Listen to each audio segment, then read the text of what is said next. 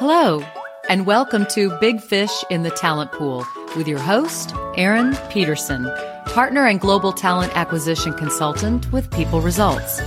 In each episode, Erin interviews a corporate head of talent acquisition to shine a light on how they got there, what keeps them up at night, and their views on all the hot topics in TA today. There's nothing Erin is afraid to ask because she's been there. Now, here's your host, Erin Peterson. Hi, Big Fish fans. Thanks for making time today to listen to my conversation with Jodi Brandstetter, the author of Hire by Design. Y'all, when Gerry Crispin endorses a book, I sit up and take notice. And you're going to love what Jodi has to say about her career journey and design thinking applied to recruiting. But first, a quick word of thanks to my sponsors, the Association of Talent Acquisition Professionals, or ATAP, and the Recruitment Process Outsourcing Association, or RPOA. Each offer great content and resources for researching vendors, technology, and the best in class approaches to TA. It's super easy to join and get plugged in, and I suggest you look them up and join as soon as possible if you haven't already at atapglobal.org. That's A-T-A-P global.org and rpoassociation.org. RPOA S-S-O-C-I-A-T-I-O-N dot org. Now, on to Jodi Brandstetter. Enjoy. Hi, everyone, and welcome to episode 32 of Big Fish in the Talent Pool. I'm here with former recruiting leader turned consultant, author, and YouTuber, Jodi Brandstetter. Jodi, welcome to the podcast. Thank you so much for having me. Would you please give my listeners an overview of who you are and what you do? Absolutely. So, I'm Jodi Brandstetter. I have a consulting company called Lean Effective Talent Strategies. And we focus on providing talent acquisition consulting to small to mid sized companies in the Midwest. And we utilize design thinking as our methodology. And then we also have a community called Talent Acquisition Evolution. And it started off as a one day conference, and it's now really an online community where we connect, learn, and work together so that we can really help our industry continue to thrive and continue to move forward and evolve and um, been in talent acquisition for 20 years. I am a Midwest girl, so I'm originally from Indiana, moved to Cincinnati, Ohio, go Bearcats. And I live here with my husband and my five year old daughter, and her name is Lena. Really interesting background, and, and maybe just a little history for my listeners on how I came to have Jodi on the podcast. I typically have heads of talent acquisition who are currently, you know, in that role. So it's it's very rare for me to have somebody who is not currently in a leadership role in a kind of a corporate uh, setting. But we connected recently regarding your book, which uh, we're going to talk about. Definitely hiring by design. I have it on my Kindle, by the way. I'm a Kindle person, so I downloaded it and uh, am not quite finished, but uh, definitely made made some serious progress. I frequently receive requests from publicists regarding authors who want to talk about their book, and there's nothing wrong with that, but it's really not my thing, um, not my focus. And what I find is if I look a little cl- more closely into the author of whatever book is being pitched, they have never hired a soul. And that's not okay with me. Like I want to have talent acquisition experts here talking about um, all of the geeky stuff around TA. And I saw your background, which is rich in recruiting, in recruiting leadership, and then, of course, design thinking. So I thought, well, this will be fun. So tell us a little bit more about your background. You started originally in staffing, right? Um, Adecco? Yes. So I, after I um, graduated college, um, got a job at Adecco, placing temps in downtown Cincinnati and um, worked my way into um, doing a little bit more corporate recruiting in a high volume capacity. So I worked for a company some people know, um, Sallie Mae, uh, which turned into Navient. And so I was their employment specialist, and we were hiring about 15 people every two weeks throughout the year. So it was very high volume. Um, and then transitioned over to a local organization that's definitely grown throughout the years, um, hiring inside sales um, individuals, which was total quality logistics. Circled my way back to staffing. So I really wanted to learn IT recruiting. So I went to a IT staffing agency. And then I am a boomerang. I went back to Sallie Mae Navient, um, where I actually was able to create a talent acquisition team from the ground up uh, for four of their subsidiaries. Uh, they were using an RPO. It wasn't working, unfortunately. Um, so we transitioned back in house. Um, so I was there for an additional six years and then decided it was time for me to kind of spread my wings and, and become an entrepreneur and start my consulting business. And I, I want to talk about that because I know it is maybe, let's call it a little daydream or a fantasy of some talent acquisition leaders. They see consultants out there and they think, you know, maybe I'm going to chuck this corporate thing and become a consultant. My life would be so much easier if I did. Or I, you know, want to leverage all my battle scars and experience. I often talk about battle scars. What was the catalyst for you? What made the, the decision in your mind in September of 2018 when you just decided that's it, I'm going to jump in and become a consultant? I had been really looking at being a consultant for a while. I absolutely loved my team. I loved my organization. Um, but it was definitely high demanding. Um, there was a lot of work and there was a lot of stress. I enjoyed it. Don't get me wrong. I loved it. In fact, as a consultant, I still have high stress. There's a lot of the pieces to consulting, um, but I really was ready to one, be home more often um, with my child. I just, I didn't like traveling as much as I was um, anymore. And then two, I really wanted to take the, the knowledge and experience that I, I received through all this, you know, through Navient and through the other companies and help other companies here locally in the in the greater Cincinnati area. So it was really kind of a personal reason as well as you know I, really wanted to help um, solve some of the challenges we are facing here um, directly in, in the community. Okay, well, thank you for that description because um, you know we we we try to be plain spoken here on the Big Fish podcast, and let's face it, I mean, there's a lot of stress in corporate roles. There's also plenty of stress as a consultant. I mean, if you're going to do anything bold, there's stress involved, and uh, we all get to make our choices. So it sounds to me like your decision to consult was a a lifestyle choice, and b a let's see if I can strike out and utilize all this good experience I've been getting decision. Is that right? Absolutely, that was perfect. I probably should memorize that. when I, when I you can have it for free. Yes, it's all good. Um, so, when were you first exposed to design thinking? When I decided to start my consulting business, uh, one of the things they they speak about is you know making yourself unique.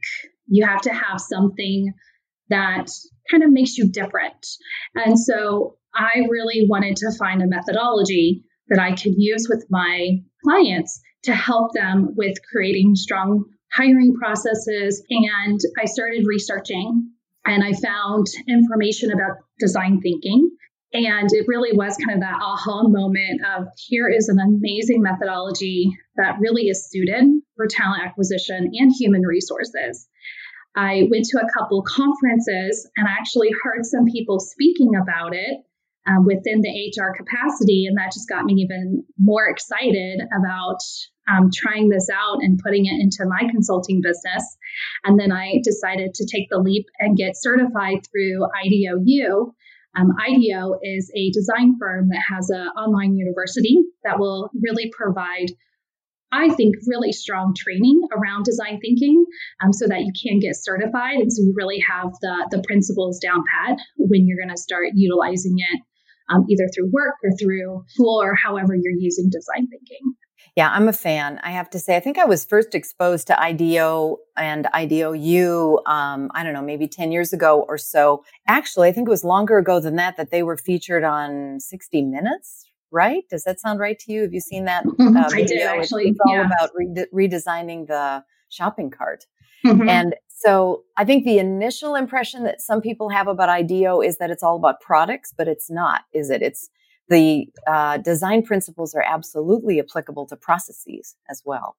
Absolutely. I mean, there is a piece of design thinking that's more service design. And I think that really blends well when you're looking at talent acquisition and the experiences that we face throughout the hiring or selection process, as well as the process itself with, you know, creating something that's going to be human focused as well as business focused. It just, it really does just go blend really well into what we do and how we how we should really be focused on hiring and providing that that candidate experience um, by thinking of the person and not just you know the technology or um, the business you know really kind of looking at looking at it holistically. I also work with my clients using design thinking methodology. And you know the the the thing that we try to think about all the time you you mentioned humanizing you know really thinking about it from a um, user perspective. And what i try to do is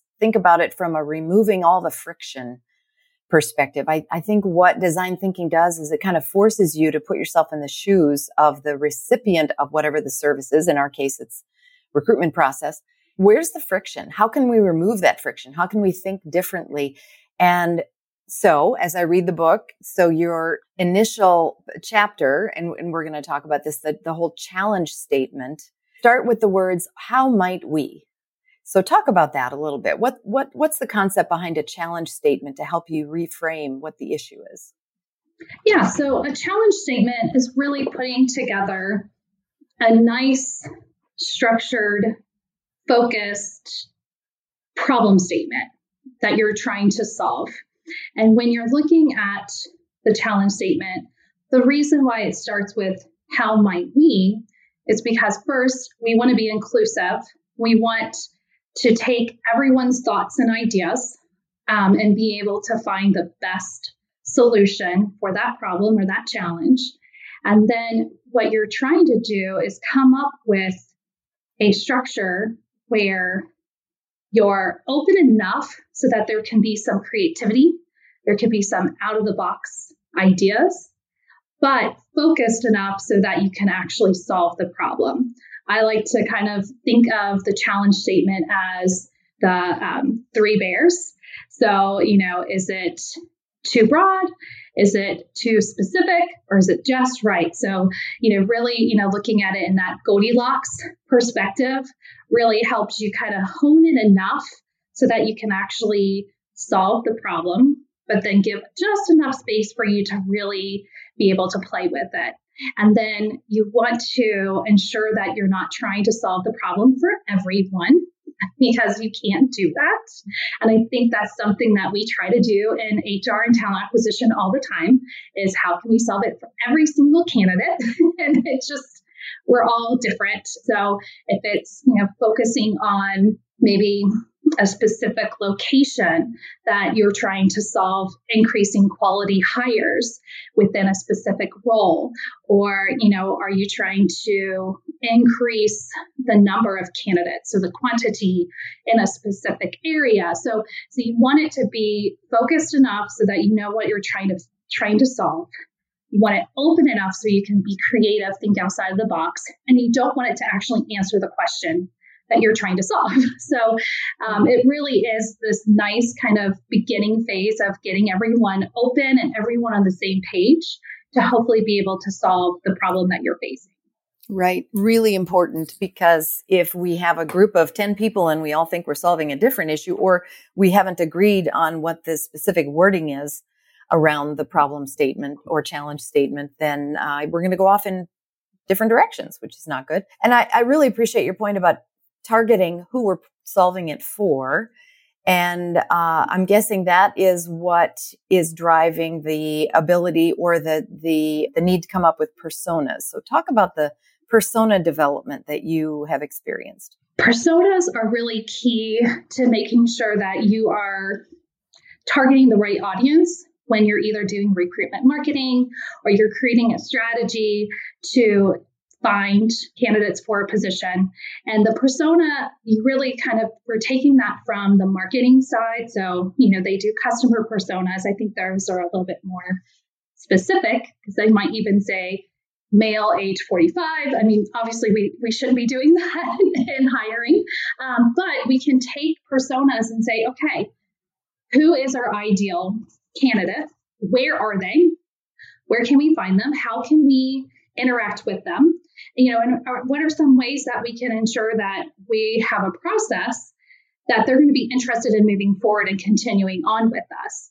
Um, so I, um, in the book, I do have templates in the back that you know you can use to kind of help move forward in that design thinking and talent acquisition kind of um, focus.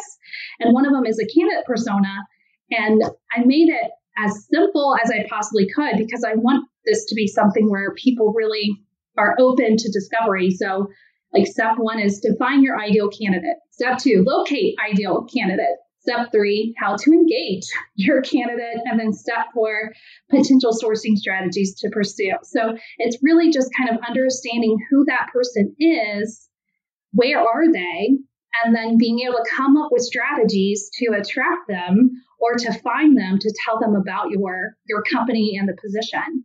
Right. And I feel like you can have tiers of personas. You can have kind of that here's you know here's the values that we look for in anyone joining our organization. So that tier, but then there's definitely specific areas you want to focus if you're looking for a software developer or if you're looking for a project manager or a salesperson. That's when you're really kind of digging in. And the only other thing I want to talk about with personas too is that you can have more than one persona for a position. If you're hiring for a sales role there might be two or three personas that you can go after depending on what type of skill set you're looking for. So you really don't want to have you don't want to think of it as I only have one persona for each position. You really want to look at what are the different personas can, that I can attract that would work within this role and be successful joining our organization. Okay, and what I've seen is that the persona focuses more on the qualitative characteristics of the individual. As you say what you know where not where are they physically but more where are they in their career? What do they care about? How do they engage? What's going to be important to them in an offer for example and that we do know especially if we have a lot of data on our hires maybe what the likely characteristics of that person could be how do you recommend that uh, talent acquisition organizations interpret or gather that data and then interpret it into a persona? With a persona, I would definitely be gauging the hiring manager to understand, you know, obviously what the, you know, it's like your intake conversation, but you might be adding some additional questions around who has been successful in their department, why, where did they come from, what kind of background did they have. So your hiring manager can absolutely give you some really good insights to, you know, kind of what they're looking for and what their ideal candidate looks like. Um, once you kind of have that understanding, you could, you know, absolutely interview current individuals that are within that position, gauge them, understand what they do, why did they join the organization? Were there any, you know, pieces of the process that worked really well, didn't work? Um, so really kind of understanding who you've already hired, then, you know, that role. And then I think you can also be going to, you know, review online some pieces, be able to go to maybe some communities, like if it is a sales professional in a specific industry, you can start tapping industry specific um, information, possibly interview people outside of your organization who may be in a similar role or hire similar positions.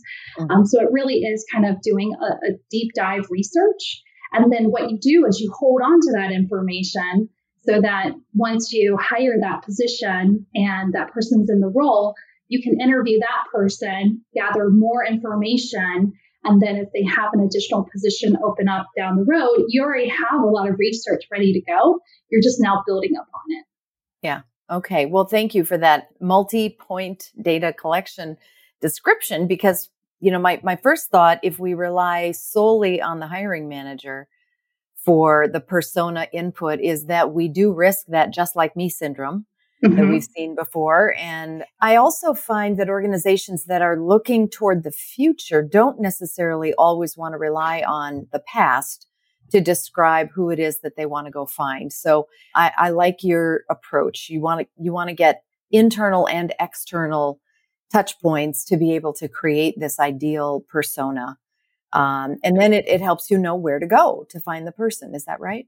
Absolutely. And then those external people you're talking to may actually be candidates that you're talking to that want that role. So you're you're exploring with them, but you might actually be getting them excited about this opportunity because they're seeing you as someone who's open and willing to learn from them. So it, it can actually be a great sourcing strategy at the same time.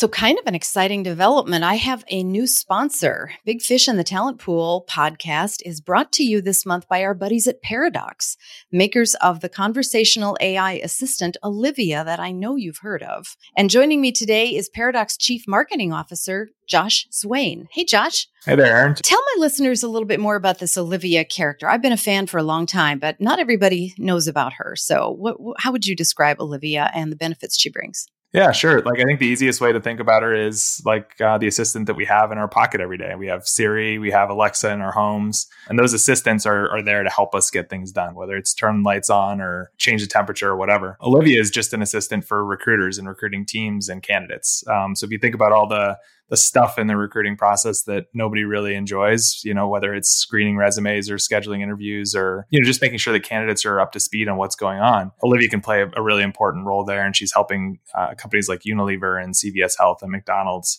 kind of up and down the the recruiting chain get that work done. Wow, very cool. Sounds like I need my own Olivia actually. So, how can our listeners learn more? Sure. Yeah. The easiest way is just to go to our website. It's paradox.ai. But we actually built a, a, little custom experience for your listeners too. So if anybody wants to try Olivia out and, and meet her for themselves, they can text Big Fish, all one word, to 25,000 on their smartphone. And Olivia will respond and you can, you can get a sense of what she can do. All right, Josh. I am so excited for that. And uh, thanks very much for your partnership. And we'll talk to you next week. Of course, Erin. Thank you.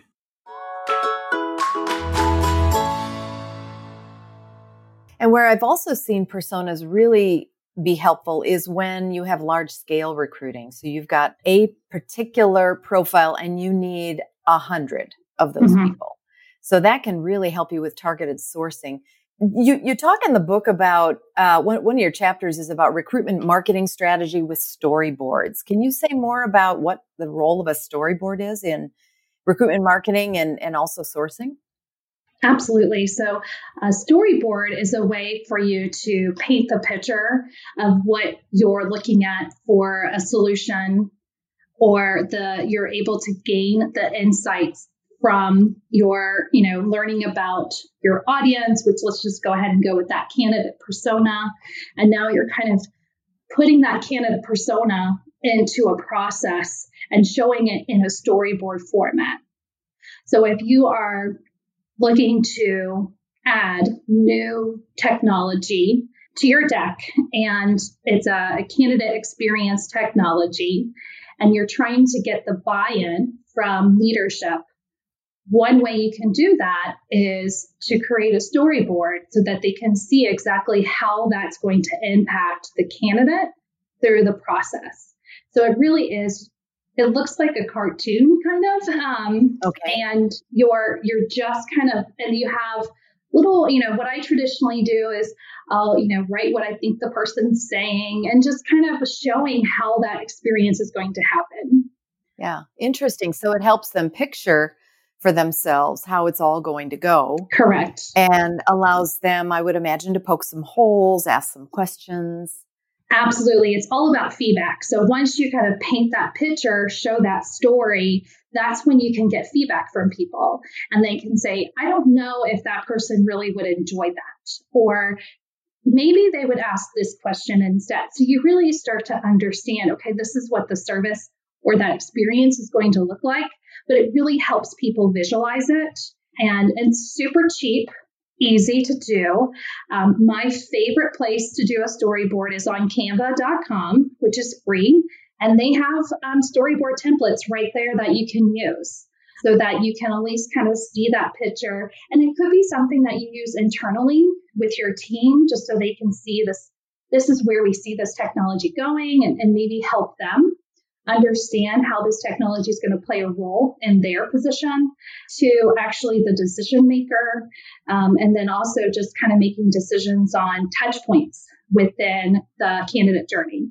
And i've seen storyboards be used not only to get buy-in to the whole concept of of whatever it is that you're proposing but also as part of the prototyping process. And i know prototyping is a, a sort of a, a hallmark of design thinking um, can you talk about the whole concept of prototyping and failing fast and iteration and sort of that that end of the process that you can um, learn a lot from? Yes, absolutely. So we kind of continue with the storyboard, and you have a, a new candidate experience that you're you're adding, you're wanting to add. You can what you're trying to accomplish when you're using design thinking is to be able to come up with these new innovative ideas and be able to either go with them to the solution or realize they're not going to work and move forward to another one. So that's that fail fast. I'm pretty sure that there's no company out there who's going to raise their hand and say, I want you to go through a whole new process, create a solution so that we can fail immediately in front of our candidates or in front of our customers. You know, so this is a way to do it ahead of time um, right. and be able to see it. Prototypes are cheap, they're easy. You know, if you're looking at creating an app, you're not actually creating the app, you're drawing the app. You're just making something look like what the app would look like. You know, when I was going through the IDEOU training, one of the things they showed was literally they created with um, cardboard a fake iPhone with a hole in it, and the person standing there and acting like they're the chatbot or they're the person that you know they're talking to just for a feel. So mm-hmm. it really is supposed to be cheap easy. Again going back going to the stakeholders asking what do you think? How do you like it? Any concerns you know gathering that feedback and realizing we got something here that we can tweak and move forward or you realize oh my gosh we didn't even think about that situation. We got to go back. We're scrapping it and we're going to come up with a new solution. So it really is that that ability to try things out before actually getting it in front of in front of your customer or in front of your candidate. Good. And and that then feeds into the concept of empathy, which is I think typically part of the development of a persona that you, you want to engage empathy to put yourself in the shoes of the person who's receiving the service. But the prototyping ties into that. I, you know, Nicole Desain is one of my favorite voices in this space as well. And she talks about creating an online application that is mobile enabled and actually uh, that she has put on a pair of glasses that has been smudged, significantly smudged, so that she can uh, put herself in the shoes of somebody who might be visually impaired and try and figure out if there's a way to improve the online application that's mobile for someone who doesn't see as well as everybody else. So, you know, it's those kinds of things that make you sort of not make assumptions and I think make us better at what we do. And it's just so important in, especially in this, in these times of diversity, equity and inclusion and not assuming everybody's the same there's so many different ways that design thinking can help within the different areas of hiring it just it makes me so excited whenever i get to talk about it because i don't think people understand how much it correlates but at the same time i really feel like a lot of us in ta have been using design thinking without knowing it yeah. and not using it fully in, in a full capacity so it's just it's fun to talk about this stuff. Sorry, I get so excited. no, it, it, your passion is evident, and and I love it, and it is what we need because, as we've said many times on this podcast, recruiting is hard. You know, if you're not doing it, you you wonder, well, how hard could it be to hire a bunch of people? It's actually pretty hard. Yes, but at the same time, I think it's incumbent upon TA leaders to figure out how to remove as much friction as possible from that process so what's what's the most one one of the most innovative things you've seen come out of design thinking? Who's really getting this right in your opinion? And then I just um, listened to another podcast, and it was I think it was head of talent at GitLab, which I might be saying that wrong. They have removed the apply now button, and all they have now is a talent community button. So they've shifted their mindset to outbound recruiting and then allowing people to show interest and be put into their talent community so that their team can source it but it really is you know pushing them to be looking at candidates reaching out to them uh, versus being that resume review um, person, which I think a lot of people think H recruiters are. I don't know how I feel about that yet. I just listened to it yesterday, but it was super interesting to think about kind of shifting that script to more of people raising their hands saying, I'm really interested in the organization. And then the recruiter being able to do more heavy sourcing and finding those real, those candidate personas, those ideal candidates um, versus shifting, going through resumes.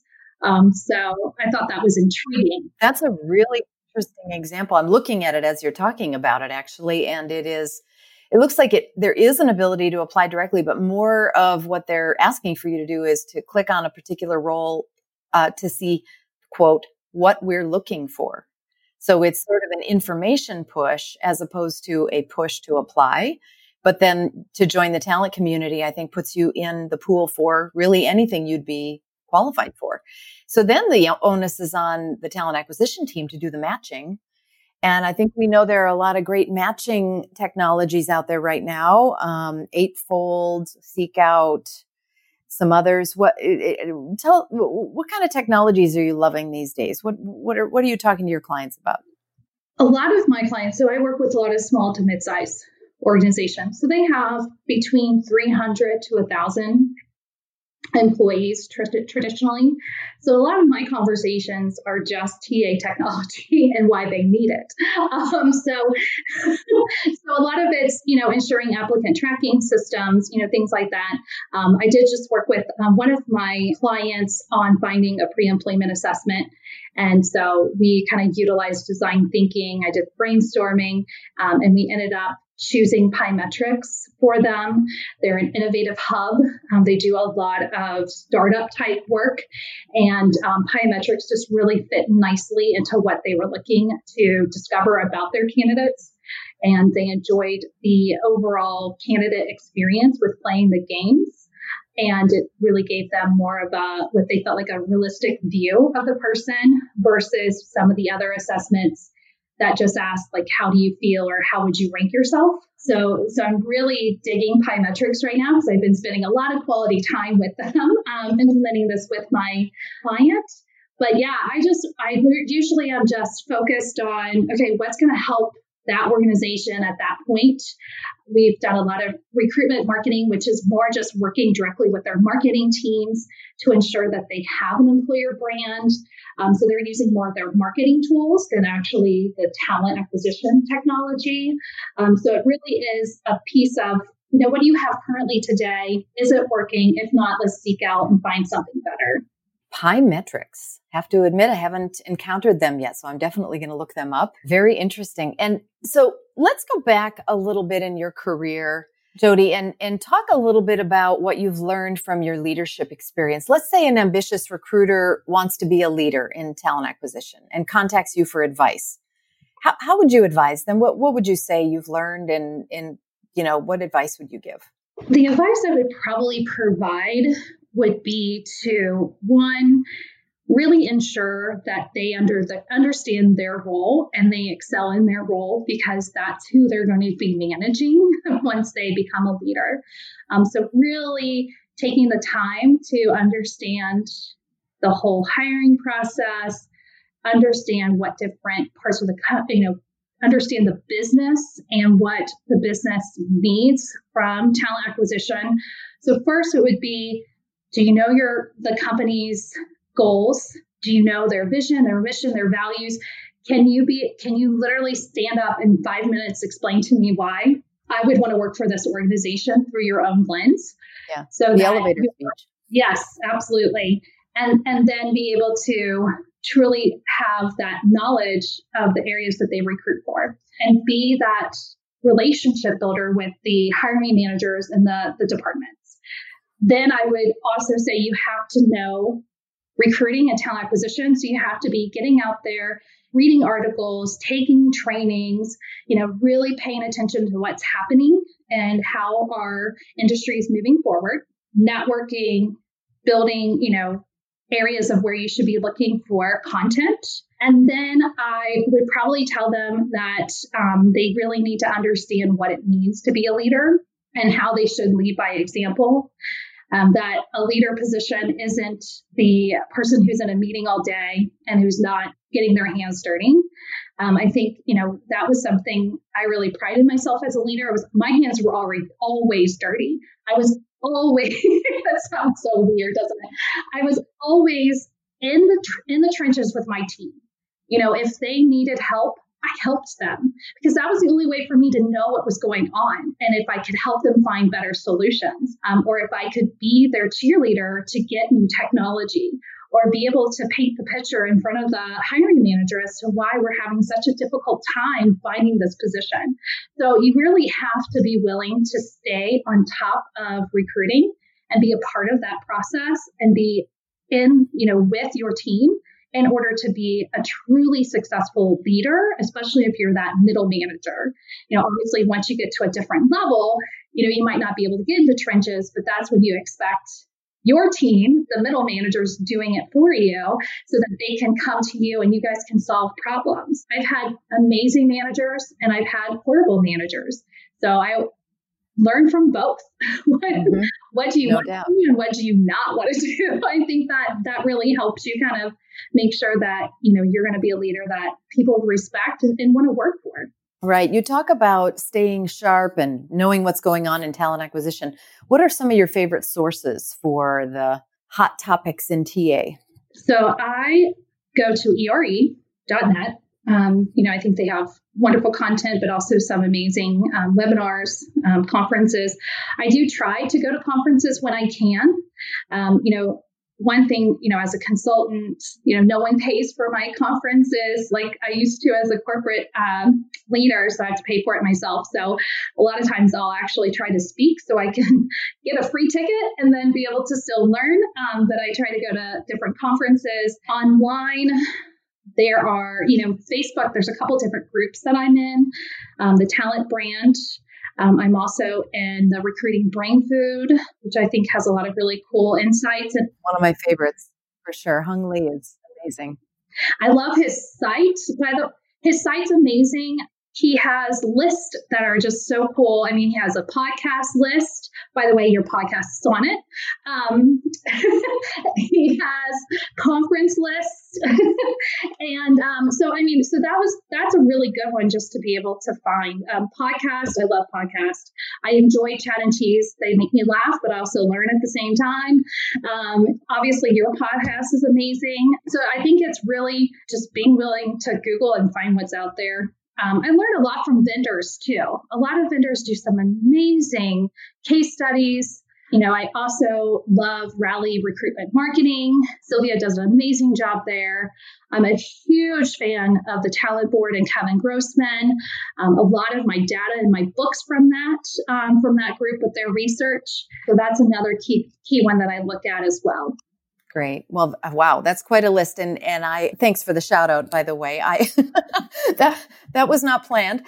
Um, but um, you know, one of the things is, and and to the point that you mentioned about going to conferences and sometimes they're expensive. I mean, if there's any silver lining around the pandemic, it's that a bunch of stuff has gone online, right? The, yes. The CandE Awards, the Talent Board is offered a couple of virtual events, re- recruiting automation conferences free. A- ATAP has a bunch of web webinars. Uh, mm-hmm. Uh, RPOA has a bunch of webinars, and in all these conferences, you know, except for a couple of them, have really become free. And it's one of those things where you're like, there's a lot of value there, and I think the world might have changed now in terms of how we view the need and the ability to pay for you know big expensive conferences that require an airplane Mm-hmm. I mean, it's always fun to get together in person, but things being what they are, it, it sure is great. I think that we haven't lost the ability to exchange big ideas just because we can't get together in person.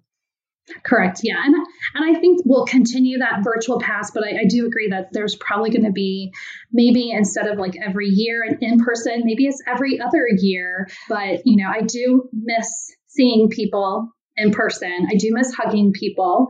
So, you know, you know, there's definitely some things that I want to be able to do continue. But yeah, I agree. I think this is really opened our eyes to a lot of new ways of getting content, learning, but also recruiting too. Um, so it's it's been, you know, obviously it's been a rough year, but I think we've definitely have, you know, a lot of companies, a lot of organizations have taken it as a way to, you know, let's see how can we continue to thrive. What are the ways that we can change or come up with new ideas to, to continue to be available and continue to provide the content we want. Right. Speaking of content, the book. A lot of people have a little daydream or desire or think they might have a big idea that they want to write a book about someday. How did you do? How did that go for you? Did you find time to do it? Did you block time and sit down? I mean, you know, talk about it practically. How did you get that book done? What was your method? So 2020 was not the year that I thought I would write a book. It wasn't on my my goals or my to-dos. I actually received a message through LinkedIn from a book coach asking to connect and decided to have a conversation with her. She provided me with an understanding that I could write a book. I really believed that before I wrote this book. If you asked me if I could, I would say no, there's no way. But she gave me the tools in order to do a book. So I had a book coach. She gave me really great information on how to first build an outline and really kind of cover each chapter and what kind of content you wanted to put in your chapter. She had encouraged me to set aside two hours a day for like five or six days where I would, you know, go to a happy place, like a coffee shop or my office, whatever my happy place was, and to start writing. Because if you consistently write at the same time, your brain starts to just, it just becomes natural for you to be writing at that point. And so I had all these amazing tools. I had my outline done. And then it was March and the pandemic became what it was. And I had a five year old come home to me and spend the rest of the, the spring and summer with us. And so at that point, it was, I've already started this, I got to get it done. So I literally fought for time. You know, I, instead of having two hours a day, I literally would just take the weekends and write as much as I could so that, you know, I could spend the, the weekdays with my daughter while my husband worked. So it was definitely a little bit more of a struggle. But since I had the outline done, that really kind of set me in a path to succeed. That really helped me do that. So I actually wrote my book between March and May. Um, so it was a couple months of writing. And then I had an amazing um, editor and the book coach helped me with the whole, you know, getting it on Amazon and, and getting it formatted. Yeah, it, it definitely took time, energy, and patience. And you had to have thick skin when the editor put so much red on your paper um, and then you had to redo things. Um, but it's really doable. I'm going to go ahead and do a really quick shameless plug, I um, decided with the evolution that we were going to do a, a, influence network, which is like an online community uh, for leaders and talent acquisition, where we're really just kind of getting our tools together to show ourselves as experts and to you know become thought leaders. And at the very end, I'm actually going to publish a multi-author book because I feel like I have the tools now that I could be a publisher we'll see what happens in December. Um, but Erin, it, it's going to happen. But okay, um, good tease. Well done. Thank you. But but you know, it, it was one of those things where you think you can't do it because it just seems so overwhelming. But I think you can. I, I really feel like people can actually write a book if they want to. And my book's not long. I, I call it an air. I call it a plane ride um, read. Uh, I wanted executives to read it uh, versus 300 page book or something. Um, so that's the other thing. You don't have to, you know, put tons of content in there to make it a book. Put what you think you need for the right audience, and and it'll it'll move forward. So yeah. And shockingly, I was able to be bestseller um, when I launched the book, which again, that's a whole process of being able to do that. So it was, it was really a proud moment, but if I can do it, I really feel like Erin, everyone can do it. Wow. so, well, I, for one, am inspired. And uh, I want to thank you for taking the time, stealing the time, finding the time to sit down, discipline yourself, and write it because um, I think the content is great and your story is inspiring. And the book is called, just to remind everybody, Hiring by Design. Jodi Brandstetter. Take a look on Amazon. Super easy to download in a nanosecond on my Kindle. And I suppose if you want to get the hardcover or the, I guess it's paperback, right? Mhm, Version, yes. that's easy to get as well. And um, just, uh, just a terrific initiative. Thank you for, uh, for for being that person who overcame all of the internal obstacles that we all put up for ourselves, right? To uh, to make it happen. Thank you so much. Yeah, my pleasure. And good luck to you in your future and also in what sounds like a planned uh, sequel to Hiring by Design. And it, this just been a pleasure to know you and to talk with you about what you're doing in your career, in your life. And I, I wish you all the best. Thank you so much. And I really appreciate your time and, and being a part of this wonderful podcast. We hope you enjoyed this episode of Big Fish in the Talent Pool. This podcast is independently produced in collaboration with ERE.net, and we would love to hear your feedback. You can email Erin directly at E-P-E-T-E-R-S-O-N at people-results.com. You can also follow Erin on Twitter at Erin McPeterson, connect with her on LinkedIn, and learn more about her practice at people-results.com.